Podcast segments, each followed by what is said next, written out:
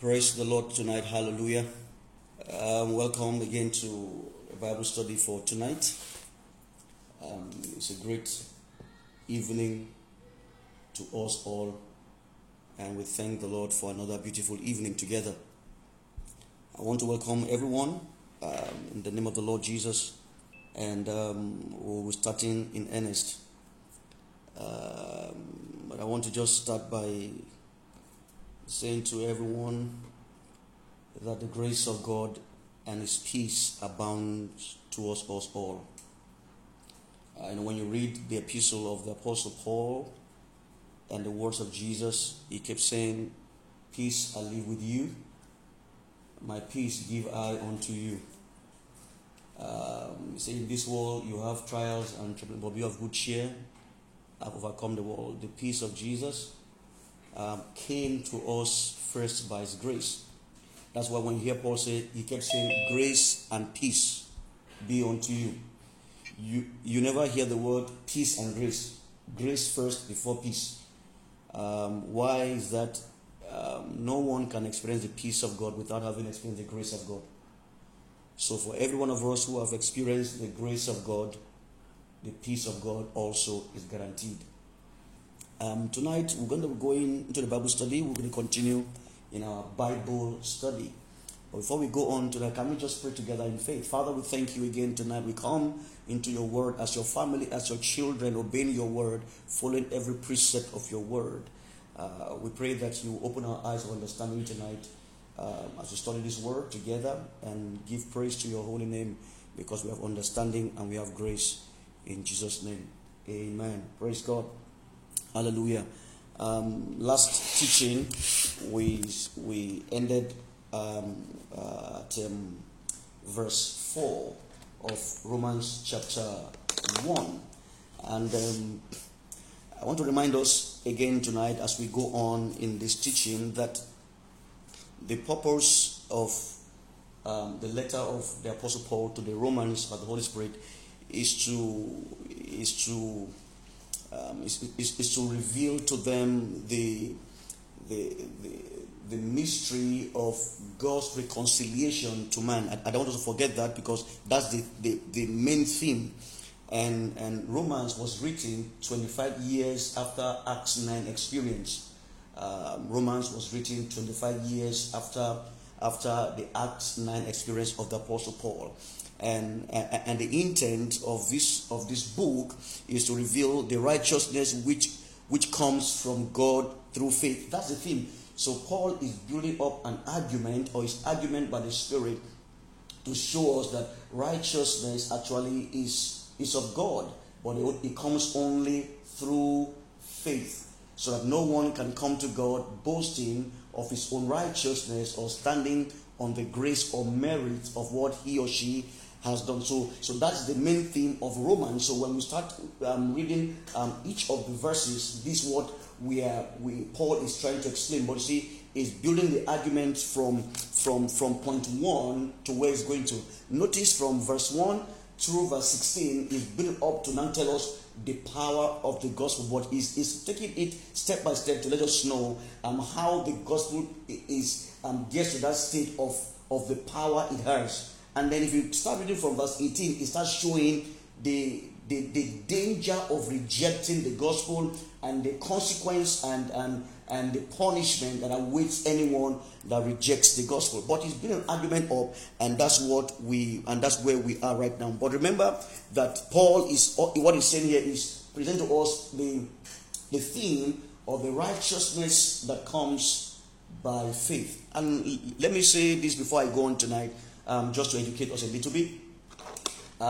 In the 16th century, there were different church councils.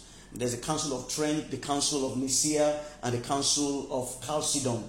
Now, these are important councils in history that sought to determine the trust of the Christian faith in that sense. And in one of the councils, especially of Chalcedon, the main trust was not who rules the church. It was about how does a man get saved. from scripture. So they came to sit down to iron that out, and they came to a point where the challenge that they couldn't resolve between the Protestant and the Catholics and all others is that, yeah, man requires faith, but the challenge is faith alone.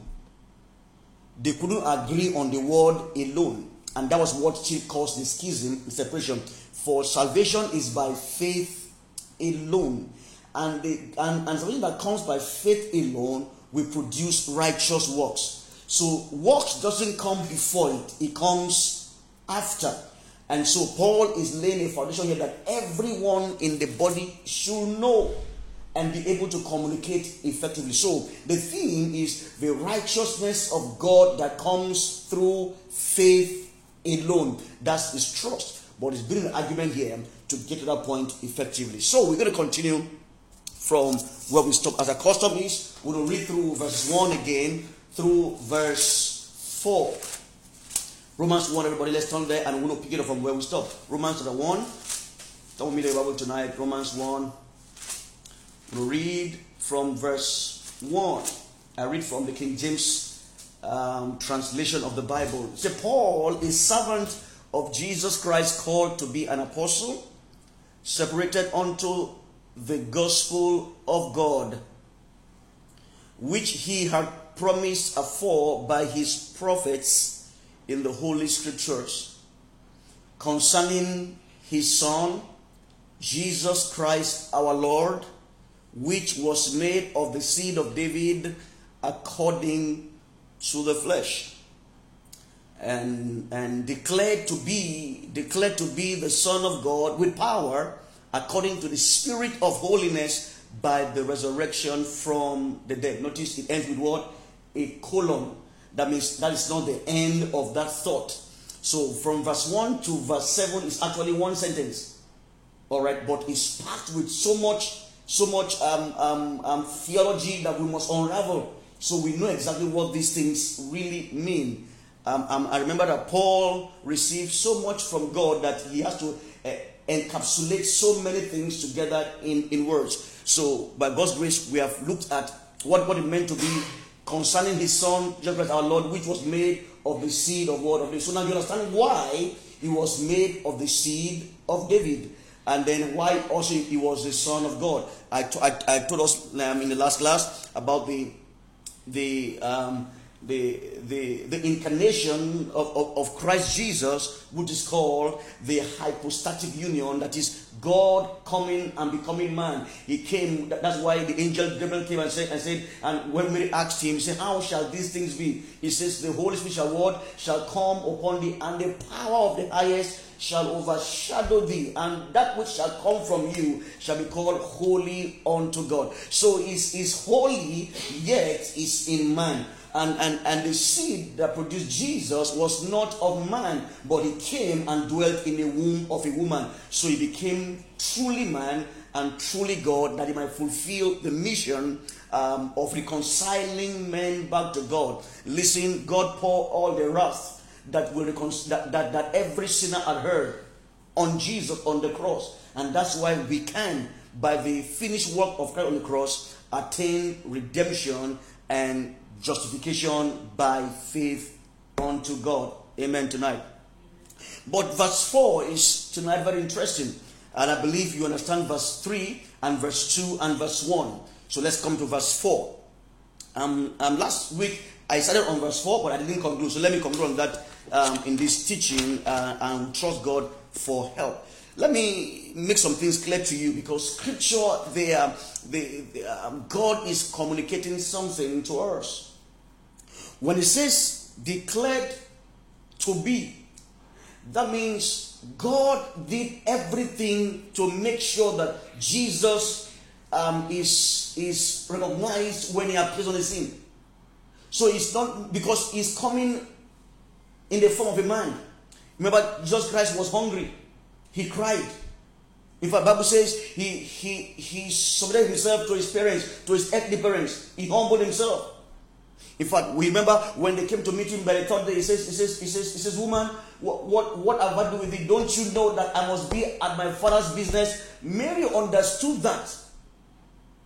But Bible says Jesus humbled himself and went home with them and submitted himself to them. And if you look at scripture, from that time till age 30, there was nothing said about Jesus until the time of his word, of his manifestation to Israel. Amen tonight. And so we see God working in him and revealing his grace through him. But let's go in tonight a little more. So verse 4 says he was declared. The word declared, like I said to us in the Greek, is the word there, horizo. It means he was marked out, distinguished, and identified to be the Son of God by power. So we see verse 4, declared to be the Son of God with what? With power. So how is that relevant? Because this is very important, Jamin. Now we see with power, 2, the spirit of holiness, 3, by what? Resurrection. So how do we know that Jesus Christ, the Son of God, 1, the power we saw in him, 2, the spirit with which he came, 3, by him being what? Being raised from the dead.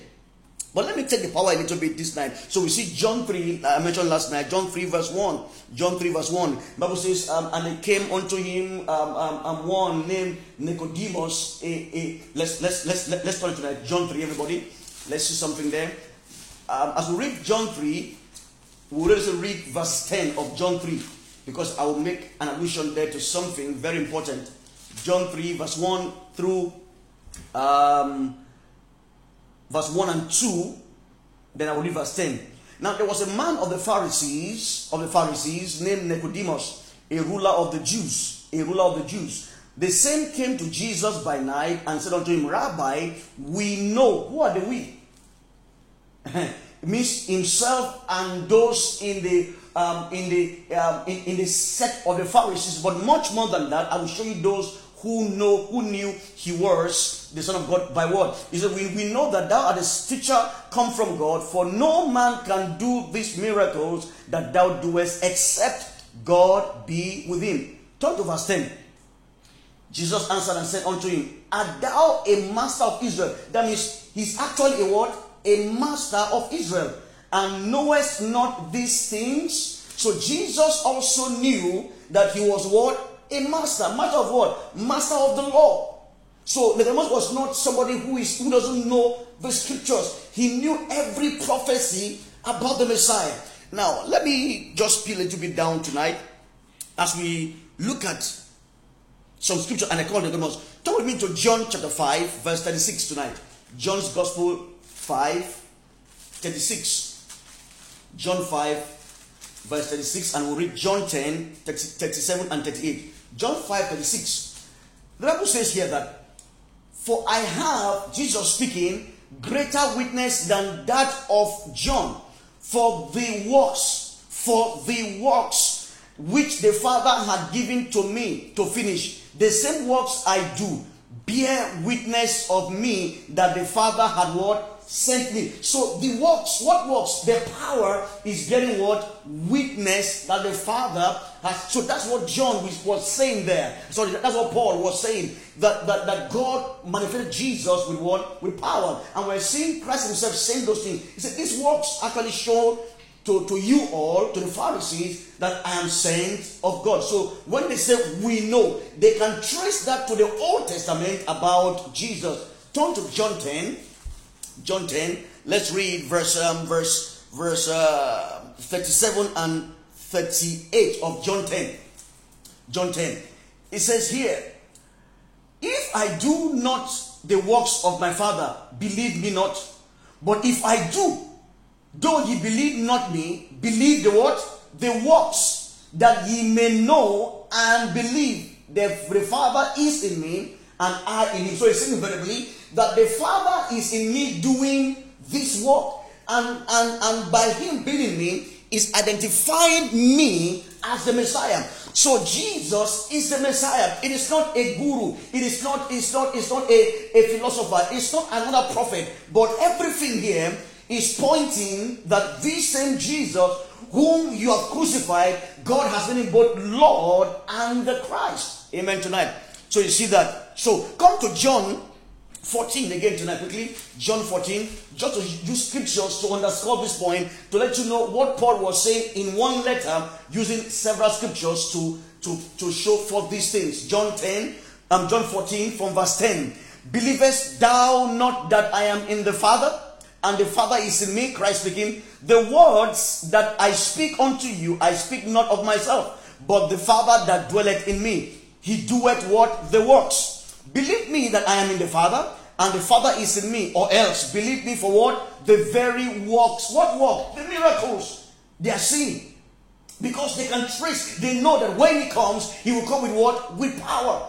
Go on tonight, verse 12. Verily, verily, I say unto you, he that believeth on me, the works that I do shall he also do, and greater works than these will he do, because I go to my Father. Now here he was talking not only to the disciples, but they were with him, alright, not the Pharisees. And whatever you shall ask the Father in my name, that I will do, and the Father is glorified in the Son. If you shall ask anything in my name, I will do it. Amen. So Christ was here referring to the power of God as an attestation of him. So why did Jesus do so much miracle?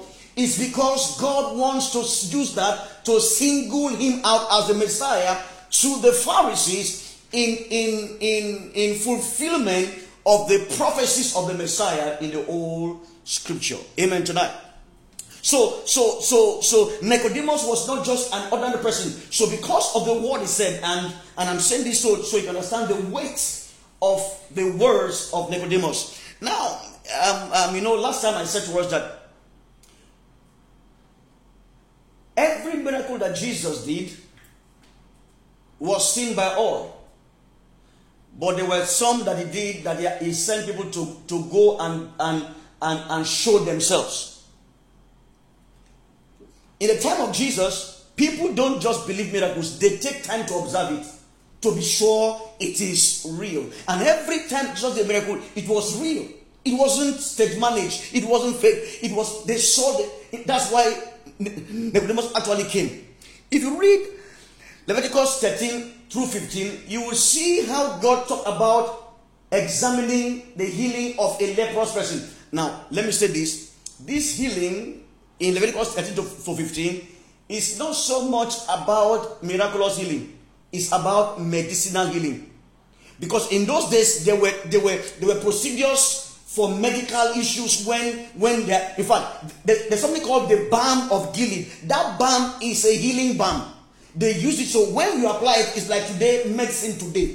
When you take it, you want to be sure that you have been thoroughly healed. So they were examining you sometimes for 1 week. So if you claim you've been healed miraculously, they will observe you to be sure that this miracle is not ephemeral.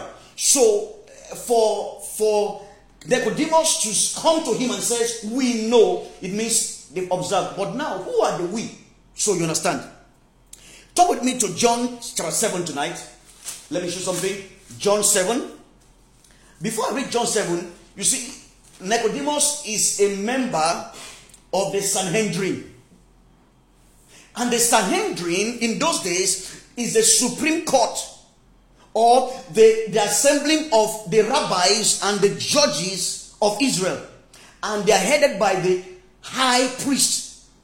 And they are saddled with what? With interpretation, protection, and adjudication of civil matters and religious matters. So this is like the strongest body in the land.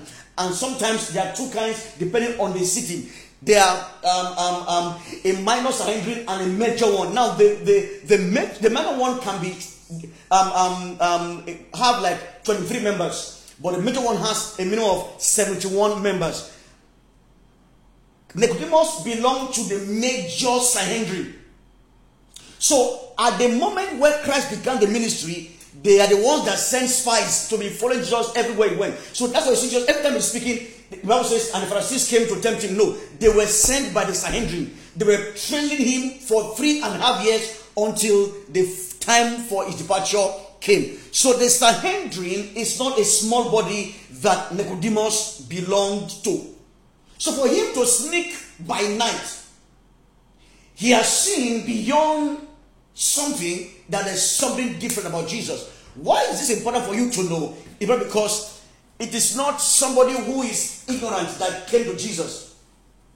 It's not just somebody who should be pushed aside. No, it's someone who is strong in the interpretation of the law, that knows who the Messiah is when he comes. Turn to John 7 from verse 40. John 7, let's read from verse 40. Many of the people, therefore, when they heard this saying, said, "Of a truth, this is the prophet," about Jesus. Others said, "This is the Christ." But some said, "Shall Christ come out of Galilee? Had not the scripture said that Christ cometh out of the city of David and out of the town of Bethlehem, where David was?" So there was a division among the people because of him. And some of them would have taken him, but no one laid hands on him. Then came the officers to the chief priests and the Pharisees, and they said unto them, "Why have you not brought him?" And they answered, listen, this was the Pharisees that were sent to go and bring Jesus. Verse 46, they said, "Never a man spake like this man." You see that? They are testifying that this Jesus, we know how men speak. We know how you, the chief priest, speak. But this man speaks beyond you all. There's something about him. Verse 47, then answered them to the Pharisees, "Are ye also deceived? Have any of the rulers of the Pharisees believed him?" They're even probing, because already they are knowing that some of the Pharisees are already believing in Jesus. So it's not a thing of some idiots, or people who doesn't know the law, or some riffraffs. No, people of knowledge, people of science, people of deep thought and philosophy. They are seen through and seeing the power of Jesus. So women say that it's just people who are unlearned that follow Jesus. It's not true. People of great intellect could see through. Let's read down tonight. Verse 49. But these people who knoweth not the law are cursed. Verse 50, we are going to. Nicodemus said unto them, now listen now, he that did what? That came to just by night, being one of them, doth our Lord judge any man before he hear him and know what he doeth? Because he had been with him. That means the law, he said to them, the law is on the side of this man. But he was afraid to openly declare it. Come again to John 19, verse 38 and 39. I'm showing you about who this... So Nicodemus was one of the Sanhedrin. He was among the very top folks. But he knew there's something about Jesus. John 19. Let's read together verse 38. And after this, Joseph of Arimathea, being a disciple of Jesus, but secretly for fear of the Jews, besought Pilate that he might take away the body of Jesus.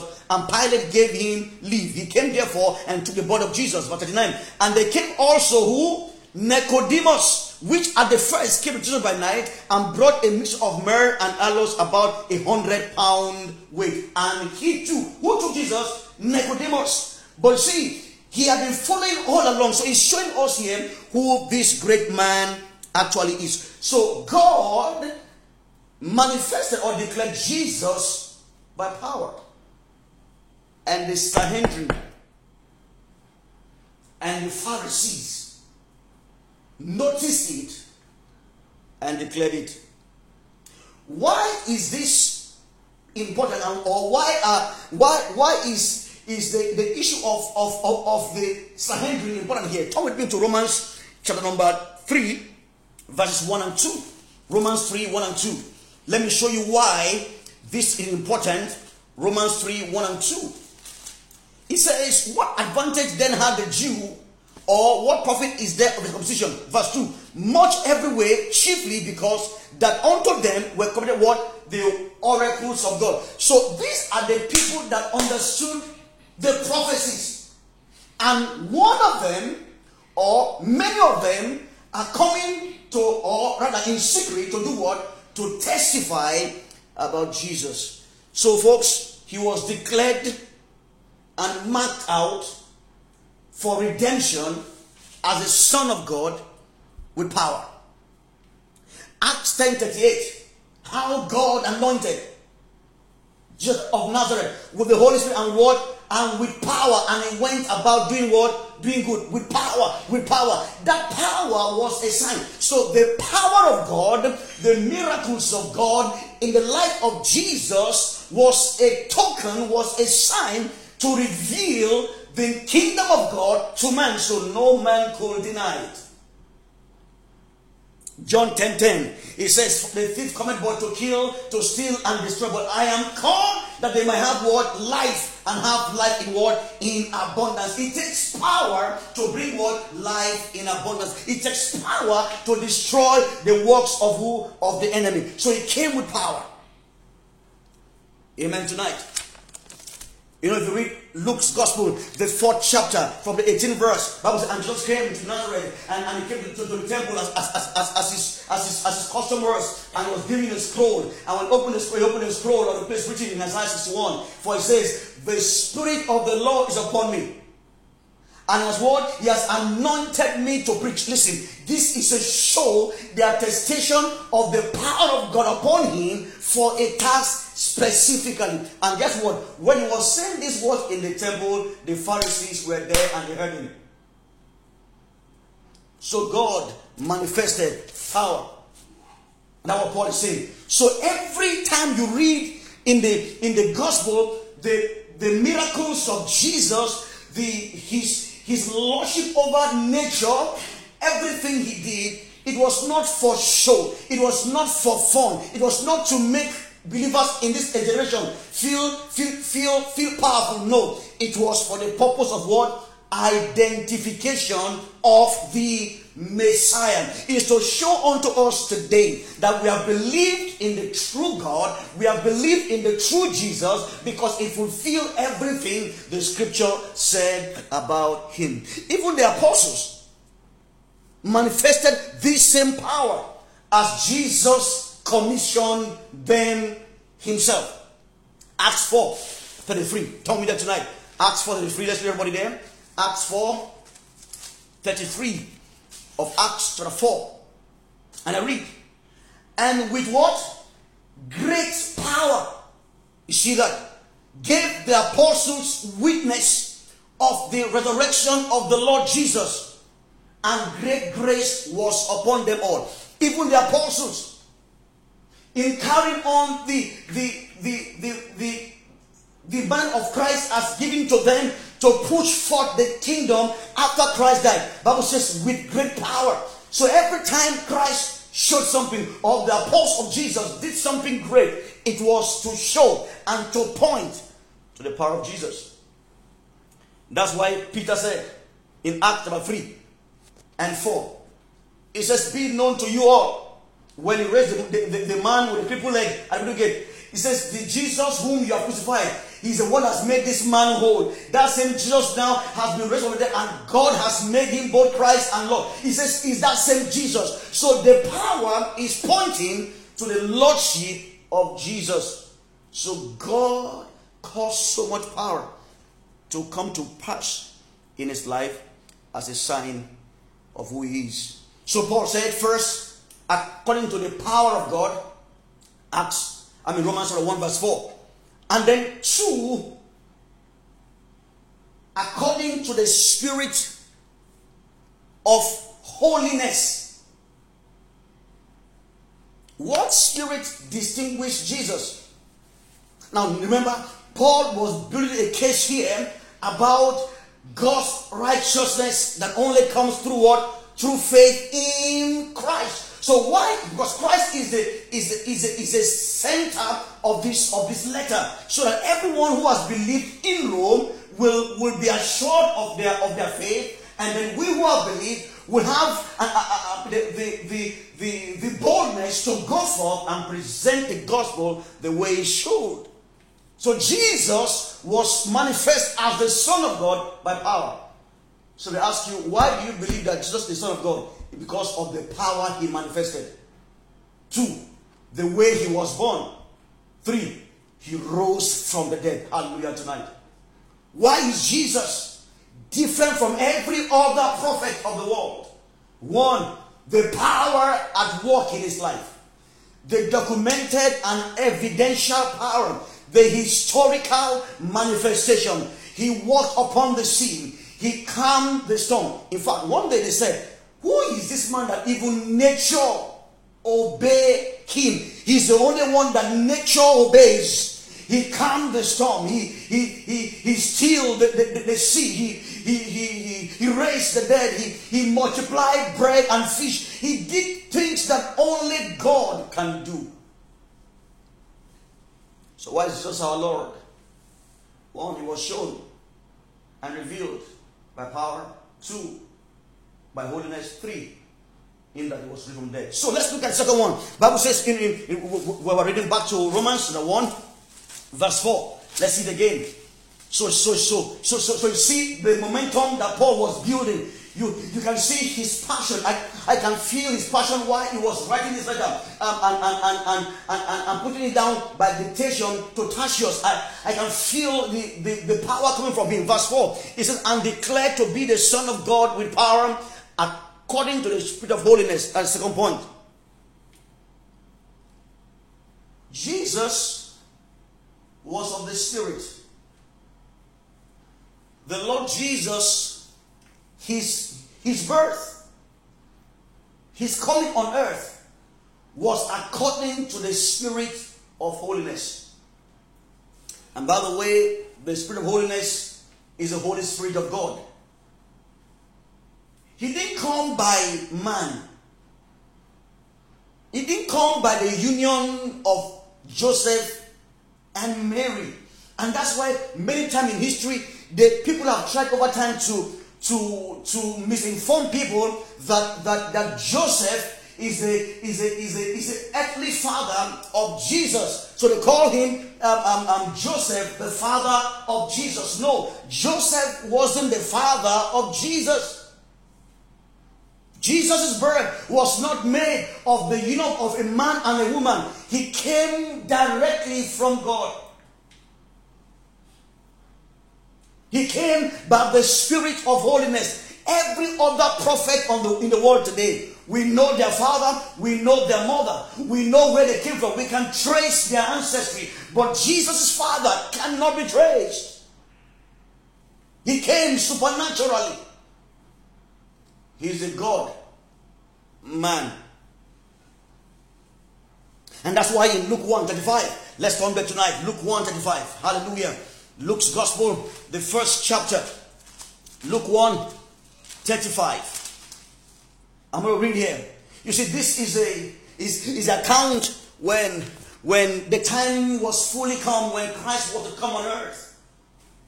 Ephesians 4:4. He said, and when the fullness of time was come, God sent forth His Son into the world in the form of a sinful man in the flesh, that he might condemn sin in the flesh. So when the time for Christ came, the angel Gabriel appeared. Christ had been prophesied from Genesis through Malachi. But when the time came, the angel Gabriel appeared to Mary. And after he announced the coming of Jesus, some things were said to her. Let's read Luke 1. Let's read from verse 26. And in the 6th month, the angel Gabriel was sent from God. You see that? He was sent from who? From God. He was sent from God and unto a city of Galilee named Nazareth, to a virgin espoused to a man whose name was Joseph, of the house of David. You see that now? You see how this is telling one another. And the virgin's name was Mary. And the angel came in unto her and said, Hail, thou art highly favored. The Lord is with thee. Blessed art thou amongst women. And when she saw him, she was troubled at his saying, and cast her mind what manner of salutation this should be. Verse 30. And the angel said unto her, Fear not, Mary, for thou hast found favor with God. And behold, thou shalt conceive in thy womb, and bring forth a son, and shall call his name Jesus. He shall be great, and shall be called the Son of the Highest. And the Lord God shall give unto him the throne of his father David. and he shall reign over the house of Jacob forever, and his kingdom there shall be no end. Then Mary said unto the angel, How shall this be, seeing I know not a man? He came by the spirit of work, of holiness. He didn't come by man. That what Paul was saying in Romans 1 verse 4 and verse 35. The angel answered and said unto her, The Holy Ghost, the Holy Spirit shall come upon thee, and the power of the highest shall overshadow thee. Therefore also, that holy thing which thou shalt born of thee shall be called the Son of God. So he was attested to by the Spirit of holiness. He came by the power of God. Everything he did by the Spirit. There was a mark of holiness. There was a mark of righteousness. There's a mark of sinlessness. The Bible says he was tempted in every way, yet he didn't sin. He came to glorify the Father, and the Father glorified him. He was in the form of God, but he thought it not robbery to be equal with God. But when he came and found himself in the form of a man, the Bible says he humbled himself unto death, even the death of the cross. Hallelujah. He came by the Spirit of God. He was justified in the Spirit. He was energized by the Holy Ghost. He was kept pure by the power of God. Paul said, This Jesus came by God and was confirmed to us by the Holy Spirit, in that he was pure. Hebrews 9, tonight, told me everybody there. Hebrews 9. So Jesus conformed. Hebrews, the 9th chapter. Let's read from verse 11 of Hebrews 9. It says, But Christ being come a high priest of the good things to come, by greater and more perfect tabernacle, not made with hands, neither say, not of this building, neither by the blood of goats and calves, but by his own blood he entered in once and for all into the holy place, and having obtained eternal redemption for us. For if the blood of bulls and of goats and the ashes of heifer, sprinkled unclean, sanctified and purified of the flesh, how much more shall the blood of Christ, now notice this now, who through what? The eternal Spirit. So everything he did was according to the Spirit of God. And that's what is called the Holy Spirit of God. So everything Christ did was holy. And that was the reason he was the perfect example. Now remember, in Leviticus 14 and 15, when the priest was to make the atonement, they looked for an animal that's what? Without spot or blemish. Not a one-eyed goat. Not a goat with a diseased part, not a goat that is hungry, that is not fed, but a goat that is whole, without blemish, that's what, that he might be presented to the Lord. So Jesus came perfectly, but that's what Paul, the apostle, referred to here as the Spirit of holiness. Now let me move on. Thirdly, he said he was shown as the Son of God by what? By the resurrection from the dead. Wow, praise God. You know, that's why anyone who doesn't believe the gospel of Jesus actually is blind. He's blind. Because everything they need to know, is being revealed in the Word. But sometimes, do you know that the people we preach to, we don't really tell them and show them these proofs from the Holy Scripture. So Paul said, God revealed this. And remember, this letter was written to the church in Rome, and it's not for the church, for all those who are there and those who are not even in the church body. So when they read, they will understand the mystery of Christ. So it came by power, it was confirmed by the Spirit of holiness, and it was raised from the dead. You know, let me give us tonight 4 scriptures to further prove this point, and then we might just hold on there tonight. Jesus is a perfect sacrifice. Jesus is the one sent by God, for he fulfilled all things. And by him our redemption is secured and anchored forevermore. Acts 7, brother, Acts 17. Acts 17. Acts 17. So when you read the scriptures, you will see that no scripture actually is interpreted in isolation. Scripture are intertwined and internetworked. Acts 17. We read verses 30 and verse 31. The Bible says, and the times of ignorance, or this ignorance, God winked at, but now commanded all men everywhere to repent. There's a command right now for men everywhere to repent. And who gives this command, or rather, who echoes this command? We. God has given the command, and we're the ones that will make them to know that the command of God and the word has been issued and given. That what men everywhere ought to repent. Verse 31. Why? Because he had appointed a day in which he will judge. Who will judge? God. By whom? By Christ. He will judge the world in what? In righteousness. So when God comes to judge the world, and some go to eternal rest and bliss, and some to eternal wrath and condition, it's all done in what? In righteousness. Our God is a righteous judge. But see what? He has commanded all men to repent in every place.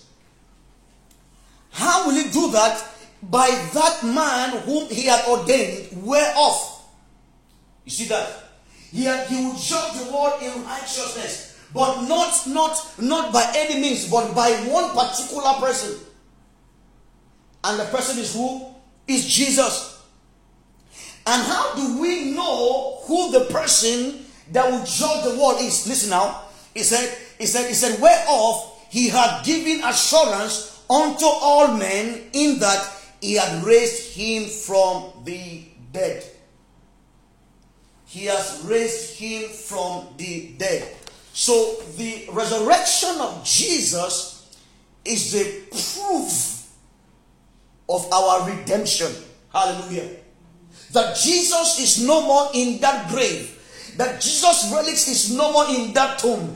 That on that Sunday morning, that following week, when they went there with the spies, they saw an angel. They saw an angel sitting there, and the stone rolled away by the power of God. Paul said, Ephesians chapter 1 from verse 19, he said, and God raised him from the dead by the power of the Spirit, and has set him at his own right hand. Praise God. Jesus is no more in the grave. His victory now is our victory. When he died, he conquered sin. When he died, he conquered death. When he died, he appeased God. The judgment of the sin of man was fully appeased on the cross. He bore the everlasting scar, that man will find favor with God forevermore. So Paul said, in that he was raised from the dead. So the resurrection is important for the church. Acts 3, verse 15 and 26. Acts 3. Talk to everybody that tonight. Acts 3. So if you're asking for the proof of redemption, is one that Christ is the one, and God showed him by power. He showed him by the sinless life he lived, by the power of the Holy Spirit, by the Spirit of holiness, and the resurrection from the dead. Hallelujah tonight. Christ is risen. That's why Easter is ought to be the happiest moment of the saints. Sorrow to him. Christ the Lord is risen today. Hallelujah. Hallelujah. He rose triumphant, for it was impossible for the grave to keep him down. Acts 3 tonight. Let's read verses 15 and verse 26. Verse 15. and kill, or rather from verse 14, but you deny the Holy One and the just, and desire a murderer to be granted unto you, and kill the Prince of Life, whom God had raised from the dead, whereof we are what? We are witnesses. Verse 26, unto you first God, having raised up his Son Jesus, sent him to bless you, in turning away every one of you from their iniquities. Listen, the apostles could not have risked their lives if they didn't see Jesus. They could not all have yielded because of a lie, died. No. There was something beyond the natural. They saw the risen Savior. Jesus was raised. The Pharisees, the Sanhedrin did all they can to upturn the story. The Roman government did all they can to plant a wrong narrative. But Paul said he was declared. Romans, this Jesus is the Son of God. Church of God, this Jesus is the Son of God. He's the one through which we can gain righteousness of the Father. When we come by him, we are redeemed, praise God. And our assurance is forever. God raised him from the dead. Acts 2:22. Acts 2:22. We'll read from verse 22 down through 36. And I'll read almost 22 and I'm going to close. Because the resurrection is the main deal of the Christian faith. And Paul knew that. And Paul said, this is how we knew him. He was raised from the dead. Acts 2. Ye men of Israel, hear these words. Jesus of Nazareth, a man approved of God among you by miracles and wonders. You see that again. God approved him. So the reason of the miracles was what? For approval. It means for identification. For pointing out, for narrowing down unto him. Amen. Praise God tonight. Let's go. By miracles and wonders and signs which God did by him in the midst of you, as ye yourselves also know. Him being delivered by the determinate counsel and foreknowledge of God, ye have taken by wicked hands and have crucified and slain. Notice he said here that God actually gave him up from his foreknowledge, but he killed him. But that's the talk for actually another day. Verse 24, whom God has raised up, you see that, having loosed the pains of death, hallelujah, because it was not possible. It was not possible. This is the only man in the flesh that is not possible that death should hold him down. Everyone will die and the body will decay. But this Jesus, his body did not see corruption. He died with the body. He rose with the same body, however, a glorified one. Hallelujah tonight. It's impossible that he should be whole by it. For David speaketh concerning him, I foresaw the Lord all before my face, for he is by my right hand. I shall not be moved. Therefore did my heart rejoice, and my tongue was glad. Moreover also my flesh shall rest in hope, because thou wilt not leave my soul in hell, neither wilt thou suffer thy Holy One to see corruption.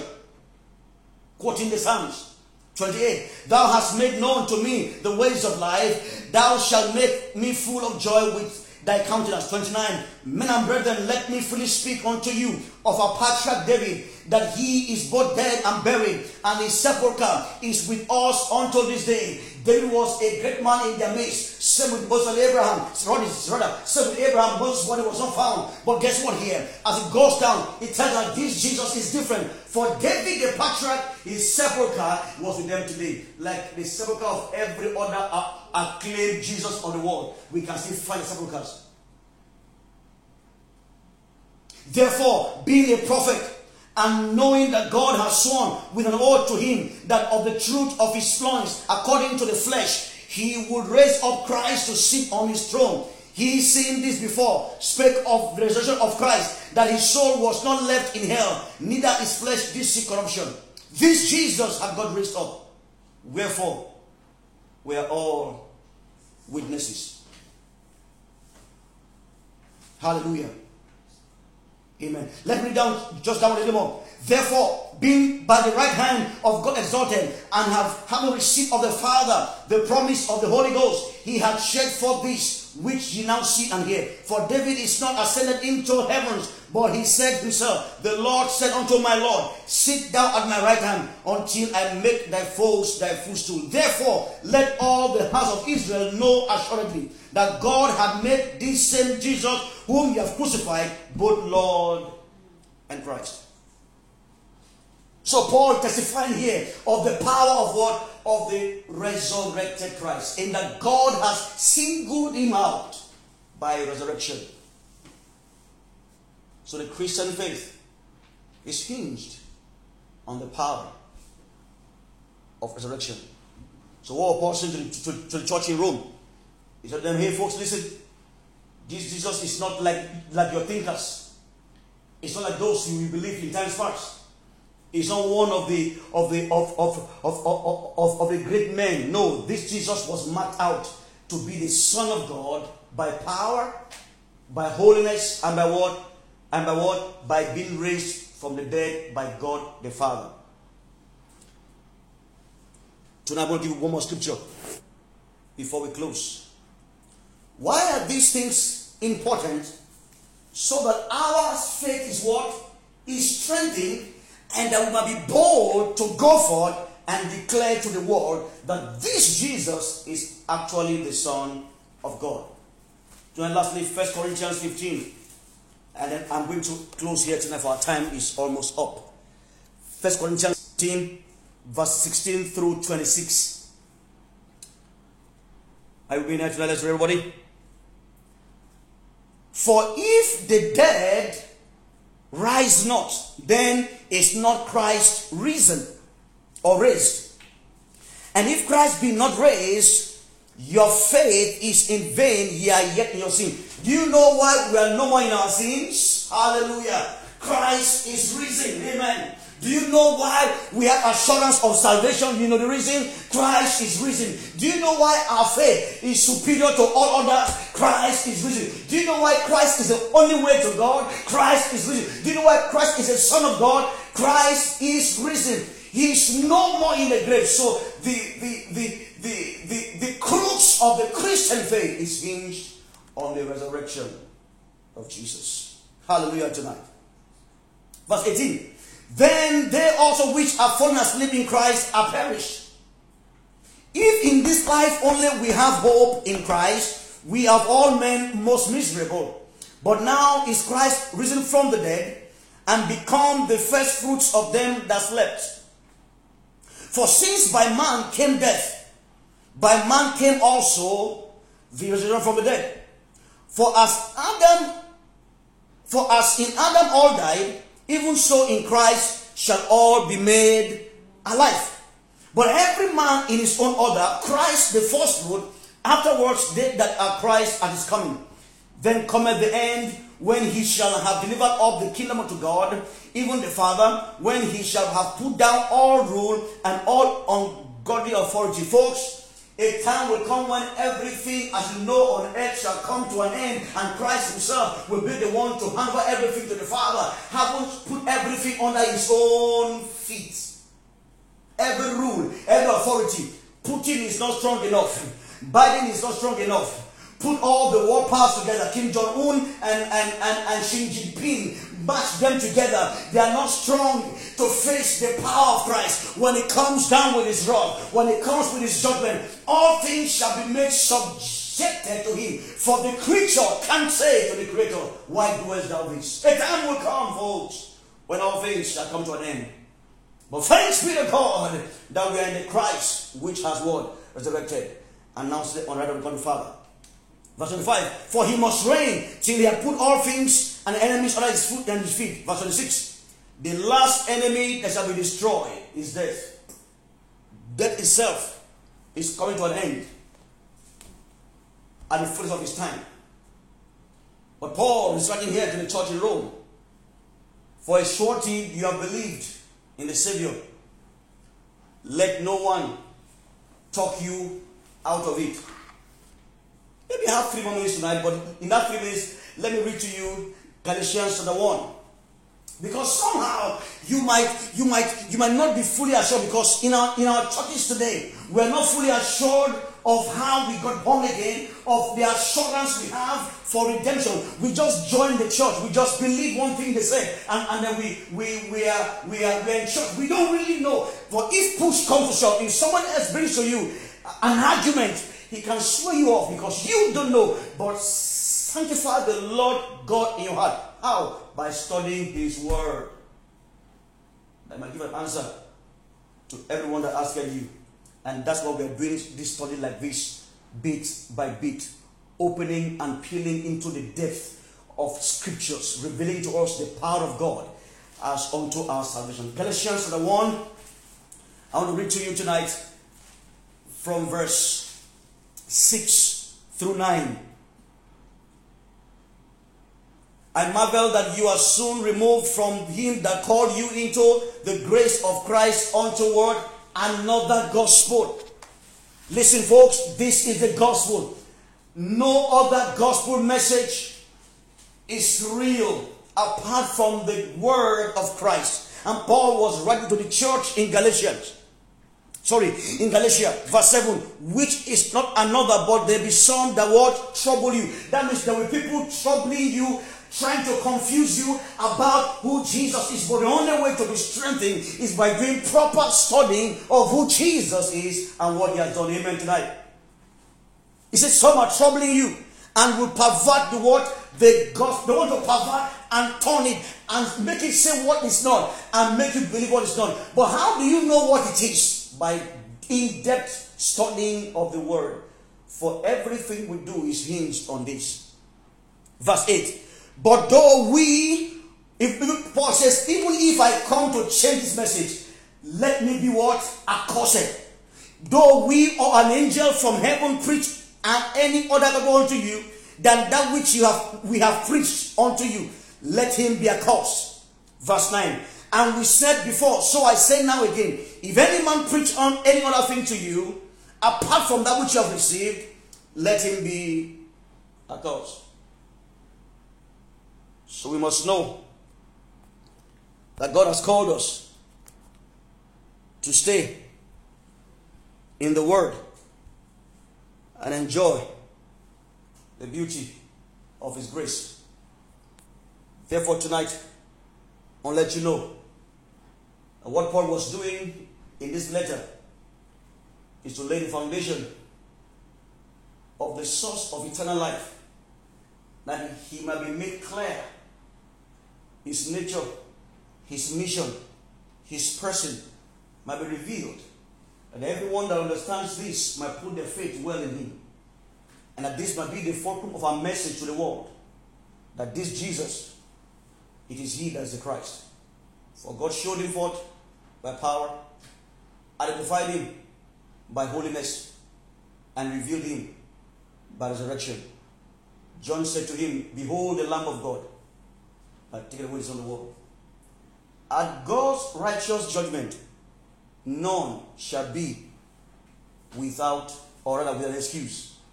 For everything that ought to be known about Christ has been revealed. But is the assignment of the church to show this forth in deep knowledge. I believe tonight you've been blessed, you've been encouraged, you've been strengthened, you've learned a little more about the Bible, about Jesus, about the means of grace in Christ, about redemption, about that which you receive of God. And I believe this should make you live a life of thanksgiving and keep you stronger. So no one that comes to say there's an Ahuja board, there's one guru somewhere in India or in Tibet, or one man in one village, or one man, one prophet in one corner that can bring grace. You will know that anyone whose sepulchre can be traced can't save anyone. For Jesus Christ said to the Jews, He says, no one can reveal the Father except Him that came from His bosom. It is He that reveals Him. Thank God tonight for the word, and bless His holy name. Thank you tonight for listening. I hope you've been blessed. In the next Bible study, we'll continue from verse 5. But I believe that You've understood verses 1 through 4, and you've learned a lot in all the scriptures we've used to share these teachings. But I want to encourage you, don't just close it like this and open again the next study. If it's blessing you, take time again to study, take your Bible that has references, cross-check references, study more deeper. As you do that, your faith is encouraged. Your faith is built up. For faith in God comes by hearing, and hearing by the word. But your faith does not only grow when you hear like this, it grows deeper when you take time yourself to study and research the word of God for yourself. God give you wisdom as you read, to study, and grow in the grace of God. God bless you tonight. God bless you. Let's pray. Father, we thank you for this time tonight. Thank you for the unveiling of your word. We'll continue, Lord. Cause it to grow in our hearts. Lord, help us to research more, study more, read more, grow more. Lord, reveal to us more about Jesus, more about God and the Spirit, and all the risks in the Holy Word that strengthens and establishes our faith in Christ. We give you praise and glory tonight. Your name alone be praised forever and ever. In Jesus' mighty name we pray. Amen and amen. And God bless you tonight. See you again on Saturday for prayer meeting and on Sunday for service. God bless you all. Stay strong in Jesus' name. Good night and happy night rest. Amen.